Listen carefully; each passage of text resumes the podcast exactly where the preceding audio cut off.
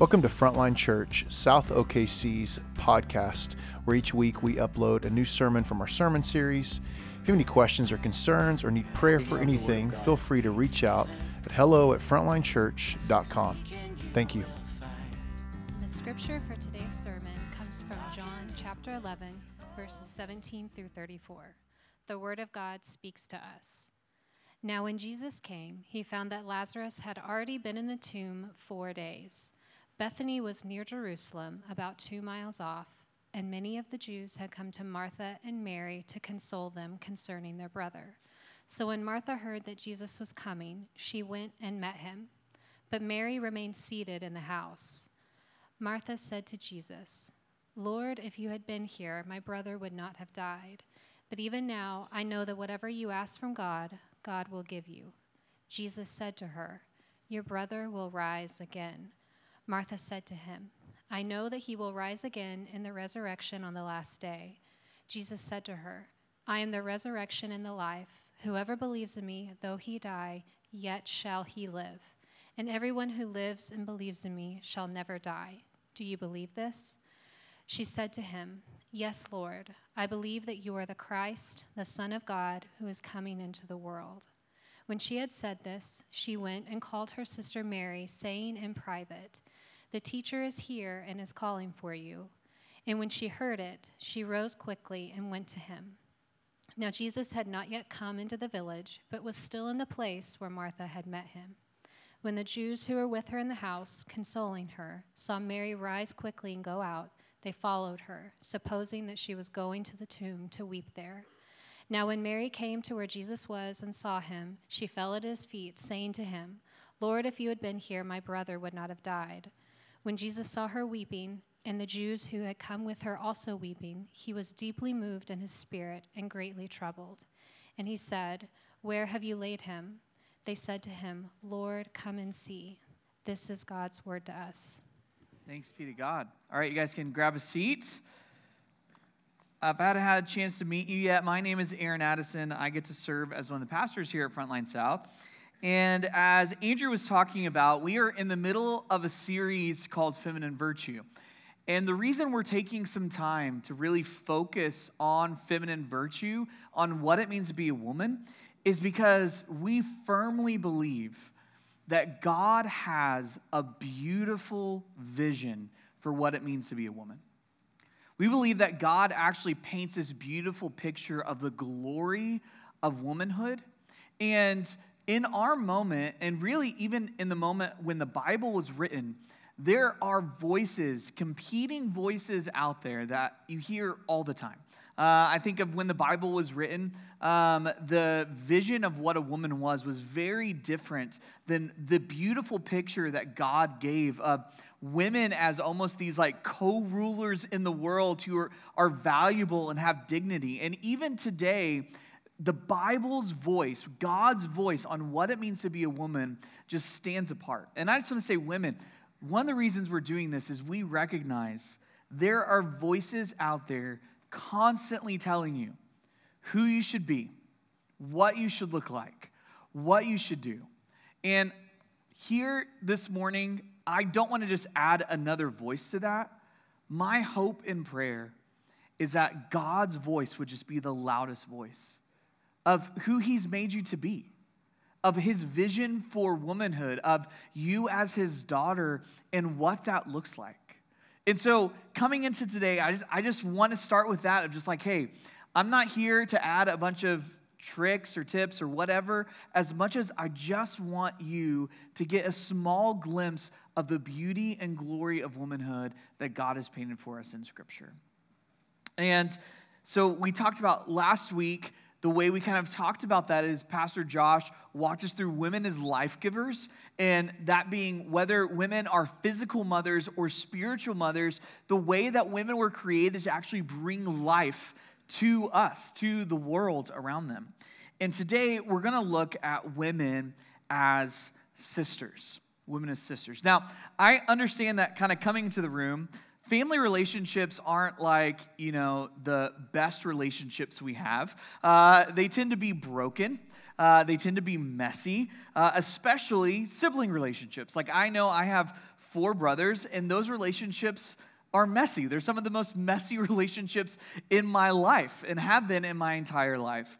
And this has really been the case since the beginning, since the very beginning of creation. Uh, brothers and sisters, siblings, have been at odds with one another.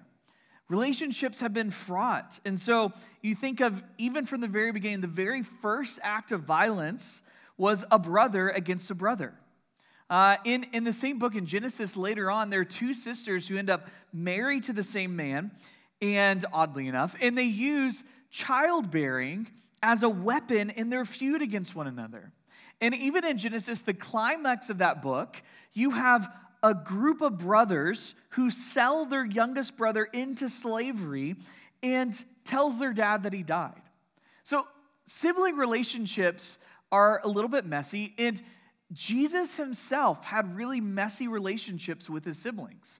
So, when he was uh, on earth in his ministry, there was a point in time where he just was attracting so many crowds. People were crowding him everywhere because he was performing these miracles. He was speaking about the kingdom of God. He was doing things no one else had done.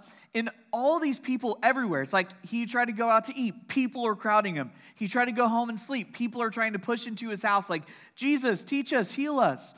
And in the midst of all of that excitement, there were a group of people who thought he was out of his mind.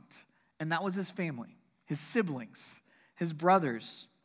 Now, spoiler alert, they do come around. Eventually, Jesus' siblings actually worship him as God, and some of them even later on serve as leaders in the church. But at first, they couldn't quite make sense of what their brother was up to. They thought he was crazy. They thought he was out of, the, out of his mind. And at the same time, they kind of wanted to take advantage of his power for their own benefit, right? He's like, hey, they're like, hey, our brother is a miracle worker. Let's use this to our advantage, right? We're his family. We can actually use this. But in the midst of this, in the midst of his family even trying to come and speak sense to him, Jesus took a moment to radically reshape the way that we understand family and the way that we understand brothers and sisters or sibling relationships. And Jesus didn't abolish the family. He didn't say it doesn't matter. He didn't minimize the importance of family. But he expanded what it means to be a family and what it means to be brothers and sisters. So, Matthew 12, here's what uh, it says It says, Well, Jesus was still speaking to the people. Behold, his mother and his brothers stood outside asking to speak to him. And they were coming to say, Jesus, you're out of your mind. All these people are following you. You need to stop saying the stuff you're saying. But he replied to the man who told him, Who is my mother and who are my brothers? And stretching out his hand towards his disciples, he said, Here are my mother and my brothers. For whoever does the will of my Father in heaven is my brother and sister and mother. Now, this is astounding for a number of reasons, not least of all because uh, this is really big for a Jew um, in that day, because uh, in some ways, for a Jewish person like Jesus, the promises of God were kind of bound up in how we understood family. Like one way you could kind of say it was family were kind of like the boundaries for who received God's promises. Who, who your family was was actually really important. But Jesus kind of flips that on its head to where now he says, actually, God's promises are the boundaries for how we define family. God's promises now define that. And so Jesus, he looks at his disciples and he says, Here is my family. Here are my brothers and sisters, those who hear God's word and do it. So for Jesus, family was more than just flesh and blood. Family was redefined now around the kingdom of God and around the promises of God. So, in other words, family took on this spiritual dimension. Now, it still has a physical thing, so Jesus isn't saying ignore your physical family, but what he's saying is there's a spiritual reality now that goes deeper even than our physical attachments to family. That those who follow Jesus, those who hope in him, have now become sisters and brothers and mothers in the kingdom of God. So here's what that means is that in the beginning, there's these sibling relationships that are all broken that kind of symbolize the way that we are at odds with one another. In Jesus, when he reconciles us to God, when he makes us right with God, he doesn't just do that. He doesn't just forgive us and move on. He reconciles us to one another. And he brings us into a family. And this is central to how we understand the gospel. Because of Jesus' life and death and resurrection, we are adopted into God's family. We are welcomed into God's family.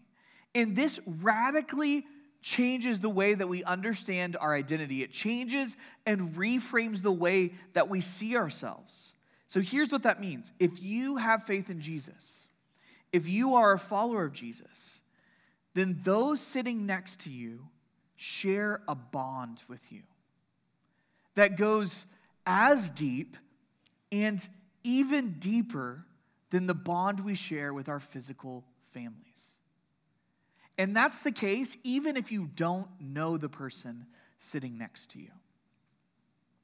This redefinition of family is so crucial that, get this, the primary way that the Bible describes followers of Jesus is as family, as brothers and sisters. More than it calls us Christians, more than it calls us disciples, more than it even describes us as those who are in Christ, the Bible calls us brother and sister. Over 200 times reminds us that in the kingdom of God, we are brothers and sisters. He redeems what it means to be a brother and sister and reconciles us back together. Now, here's what I believe I think God has a beautiful vision of the family of God and what we experience, the blessing we experience as brothers and sisters. And really, what we mean by that is as spiritual friends. And what I would say is that God created us for spiritual friendship. God created us for spiritual friendship. And so this means that when we look at someone and we call them brother or sister, it's not just some throwaway sentimentality or way of saying, like, hey, we're buddies or cool or anything like that. It is a reality, a gospel reality that we stand in. Uh, Dietrich Bonhoeffer, he wrote a book called Life Together, where I think he just hits this so beautifully and powerfully where he says Christian brotherhood, and by brotherhood, he's meaning brotherhood and sisterhood together. He says Christian brotherhood is not an ideal which we may realize. So, what he means is it's not some like standard that it's like, hey, let's try to live into Christian brotherhood. It is rather a reality created by God in Christ in which we may participate. So here's the truth of it whether we like it or not, if we are in Christ, we are brothers and sisters. We don't even live into that. We are brothers and sisters, and we need each other. We need each other.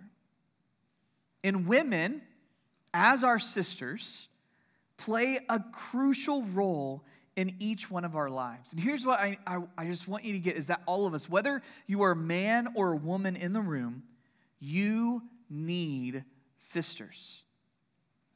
You need the spiritual friendship that women offer us. You need that in your life as just a human being, and you need that in your life as a follower of Jesus. And I can think of no better place to kind of explore this idea in Scripture than the lives of two sisters that we see, Mary and Martha. Now, if you've been in church for any amount of time, You've probably heard of Mary and Martha and the time that Martha kind of anxiously served while Mary sat at the feet of Jesus. And you've probably kind of heard it in a way that was like, hey, Martha bad and Mary good, or, or whatever, which is not actually the point, right? One of the beautiful things about Mary and Martha is that they're very different women. And they show us really the breadth of womanhood, right?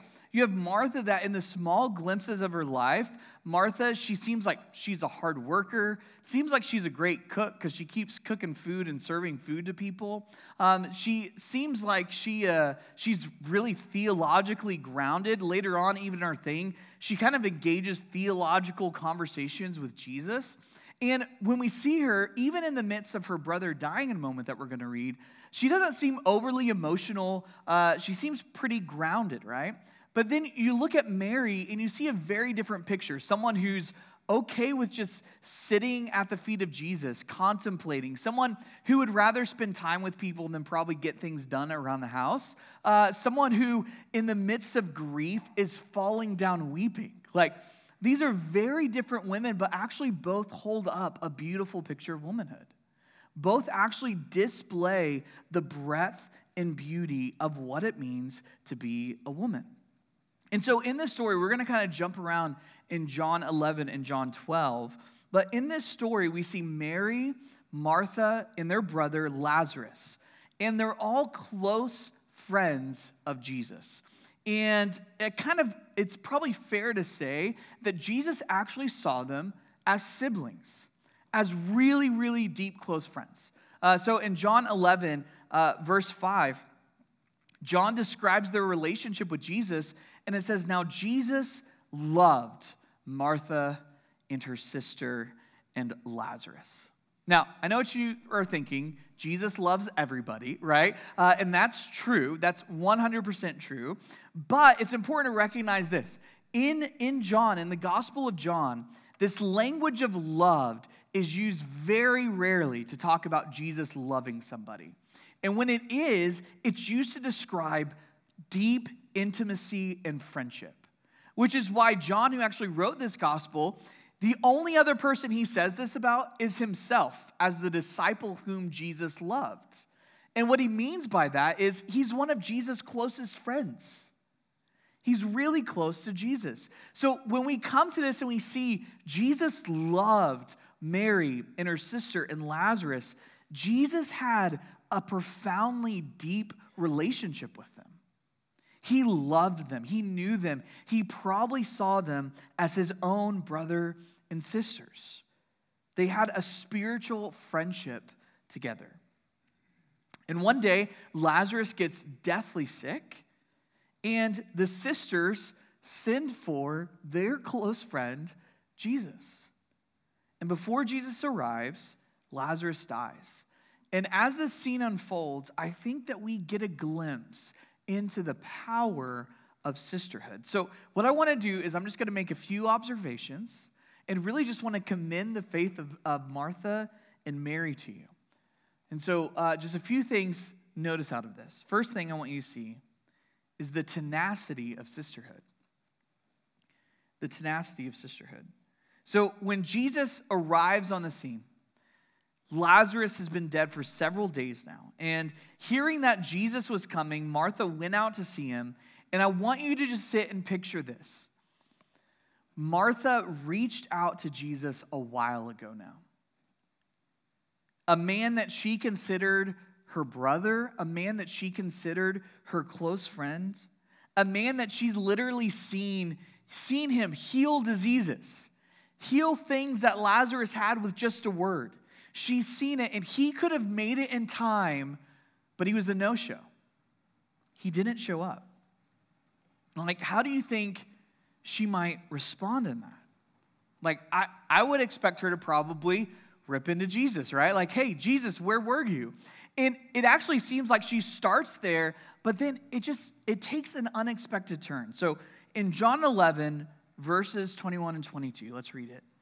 Martha said to Jesus, Lord, if you had been here, my brother would not have died. But even now, I know that whatever you ask from God, God will give you. This is astounding to me. In the midst of grief and anger and sadness, Martha stays faithful to Jesus. Like, in some ways, it's almost like she's saying this. It's like she's saying, Jesus, you let me down. Jesus, you didn't come through. But even now, I trust you. Even now, I trust you. Martha displays something here that I think is uniquely displayed and highlighted in sisterhood. And that's what I want to call this tenacity. And what I mean by this is this faithful grounding, this long suffering determination. A tenacity that, like Martha shows, that doesn't water down pain, but remains steadfast through it. Now, women, let me just pause for a second here and say that maybe you feel like you're walking through the shadow of death. And I don't know what that is for you. I don't know if that's miscarriages, infertility. I don't know if that's broken relationships and marriages. I don't know if that's you're single and you're longing to be married and it just seems like maybe that's not going to happen. I don't know if it's just the disappointment of life or maybe it's death itself like it was for Martha. And I think one of the beautiful things about Scripture is, is there's nothing I can say to fix that, but Scripture gives us example after example of after example of women who've gone through the fire and have remained steadfast and faithful throughout. Women who might actually know what you're feeling. Scripture gives us examples of sisters that went before us and they press us on in the faith. That teach us, like Martha, that we can actually voice disappointment and voice hope at the same time. Martha displays that for us as a sister, and there are examples over and over and over again of faithful women throughout Scripture. But the passage goes on, and Jesus is talking with Martha, and he says, I am the resurrection and the life. And again, don't lose sight of this. Martha's brother just died. And he says, Whoever believes in me, though he die, yet shall he live. And everyone who lives and believes in me shall never die. Do you believe this? I mean, I, I would imagine her going, Lazarus believed in you and he died.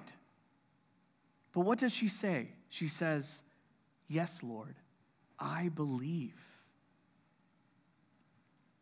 There is a tenacity that our sisters show and that's why I love that word. It's not just a faithful grounding for themselves, but her sisters actually move that and offer that tenacity towards others. The tenacity of sisters leads them to actually prevail upon us, right?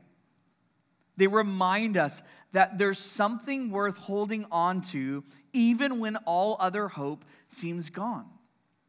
Sisters, they faithfully encourage us to press on when we begin to lose hope. That's what sisters do. Uh, again, Bonhoeffer, uh, in his book, he again he kind of talks about brotherhood in a very broad sense, but I think it, it hits in with sisters in particular when he says, Therefore, the Christian needs another Christian who speaks God's word to him. He needs him again and again when he becomes uncertain and discouraged, for by himself he cannot help himself without belying the truth. So listen to this the Christ in his own heart is weaker than the Christ in the word of his sister. His own heart is uncertain, his sister's is sure. Sisters have this tenacity where they're able to stand grounded in the faith and remind us and encourage us and press us on and speak God's word to us to help us keep moving forward too. And this is why I think there's something uniquely powerful and moving when you see the perseverance of women. I think of in the New Testament in particular, the women who followed Jesus. Like we talk all the time about how Jesus, everyone abandoned him, his disciples abandoned him. But guess what? the women who followed Jesus didn't. We see picture after picture where, after everyone's gone, the women who followed Jesus are still following him. As he's carrying the cross and the men are run away scared, the women are following him. As Jesus is getting hung on a cross, the women are there witnessing it. When Jesus rose from the dead, the women were the ones who were going to the tomb. They stayed faithful to Jesus even when all hope was gone. Even when death had taken their only hope, they remained faithful. And throughout the history of the church, some of the most prominent faith strengthening stories that we have are faithful women. For instance, I'm thinking of one of my favorite stories from the early church of a woman named Perpetua.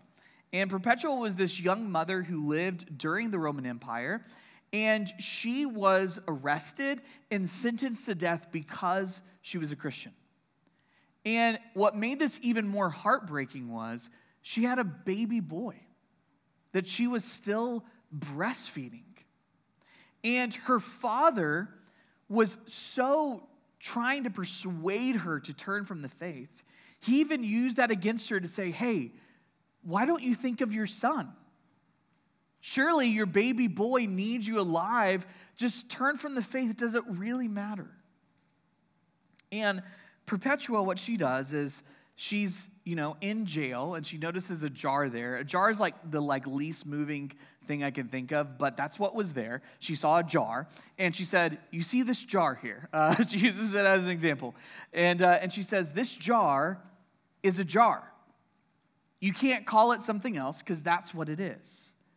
And she says in the same way i cannot call myself anything other than what i am a christian even in the face of her child being taken away from her, her child losing the mother, she remained steadfast.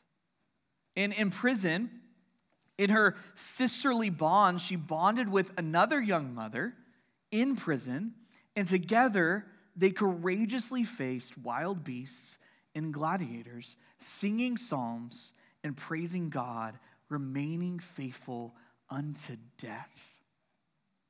Like that has power to it. These sisters who remained steadfast in the faith. And so when I think of my sisters in the faith in the past, but also in the present, the thing that keeps coming back to me is I think of sisters, women of faithfulness. And women remain faithful. Women who have been through the ringer, women who have no reason to hope and yet they keep the faith, they fight the good fight, they persevere. And because of our relationship with those sisters, we're all better off. We all learn to take one more step forward. So, the tenacity of sisterhood. The second thing is the bond of sisterhood. The bond of sisterhood. And this one I'll be real brief on. When Jesus comes, Mary, she talks with Jesus, then she goes, Martha comes and talks to Jesus, then she goes and gets Mary. And when Mary comes to Jesus, it looks so different from Martha. But there's a beautiful picture here. So in uh, verse 32, we'll skip down there. So it says, Now when Mary came to where Jesus was and saw him, she fell at his feet. Again, this is, it's almost word for word, but there's some slight differences with Martha. And with Mary, she falls at the feet of Jesus, saying to him, Lord, if you'd been here, my brother would not have died. So she falls at the feet of Jesus, weeping. Weeping. She begins saying the same thing Martha does, word for word, but it's almost like she couldn't get the rest of the words out. You know what I mean? Like she's just she she's just crying at the feet of Jesus. And notice Jesus' response to her is different as well. So here's what happens in verse 33. When Jesus saw her weeping, and the Jews who had come with her also weeping, he was deeply moved in his spirit and greatly troubled. And he said, Where have you laid him? And they said, Lord, come and see. So here's what I want you to see. As Jesus sees his spiritual sister at his feet weeping, it awakens something inside of him. It rouses his anger and indignation towards death. And ultimately, what does it do? It moves him towards action. He sees Mary weeping and he goes, Where's Lazarus? The tears of Mary drive Jesus towards Lazarus' tomb, where he's going to call him out and bring him back to life. And here's what I want you to see in this Mary had a bond with Jesus and this commitment to Jesus. And in the midst of that, what does Jesus what does Mary do? She invites Jesus and welcomes Jesus into her heart, into her life, into even her pain.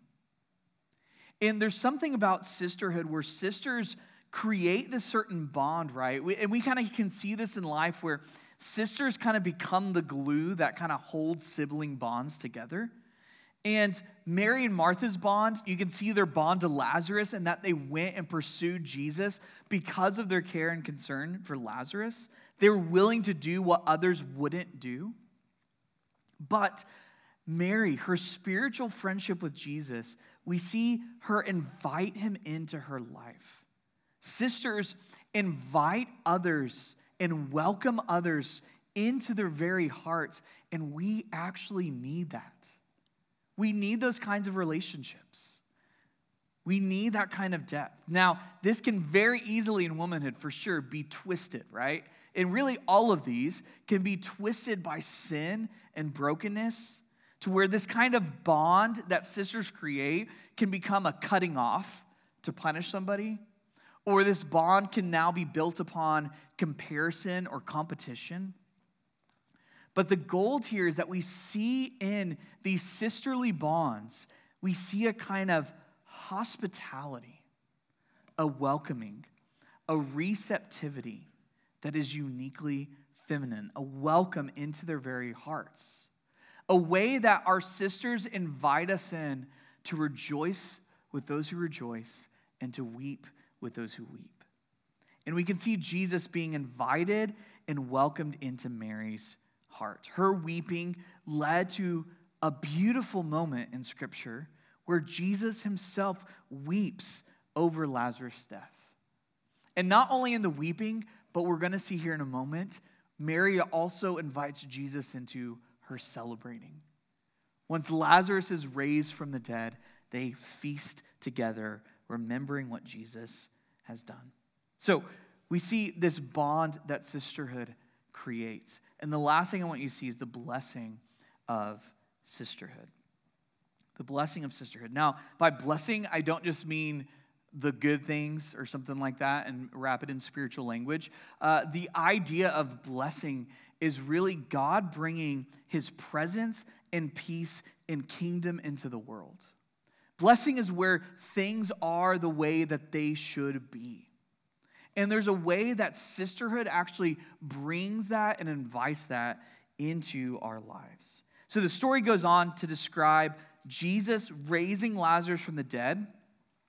He answers the prayers of the sisters and brings Lazarus back.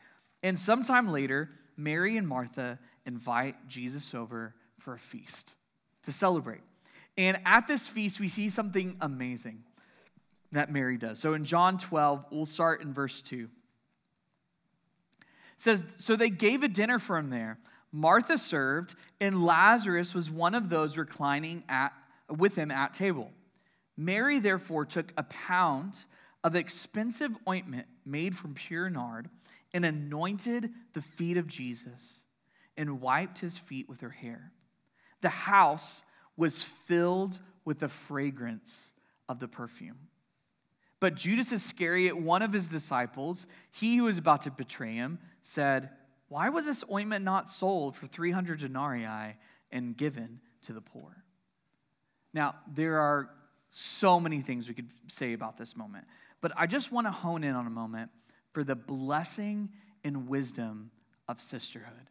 Mary, in this moment, was able to see something no one else did. Judas, kind of representing us as people, Judas just saw the value of ointment, right? He's like, just sell this, and it can be used for other things. Mary saw through that and saw the value of Jesus. And not only saw the value of Jesus, had the courage to act, to actually break open that ointment on his feet, not getting permission, just breaking it open and worshiping Jesus.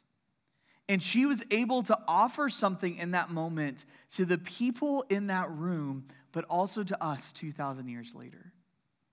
In fact, think of it the fragrance of her offering, it says, spread and filled the entire house. And so, if I could just put it as plainly as I can, women see and hear things that men don't.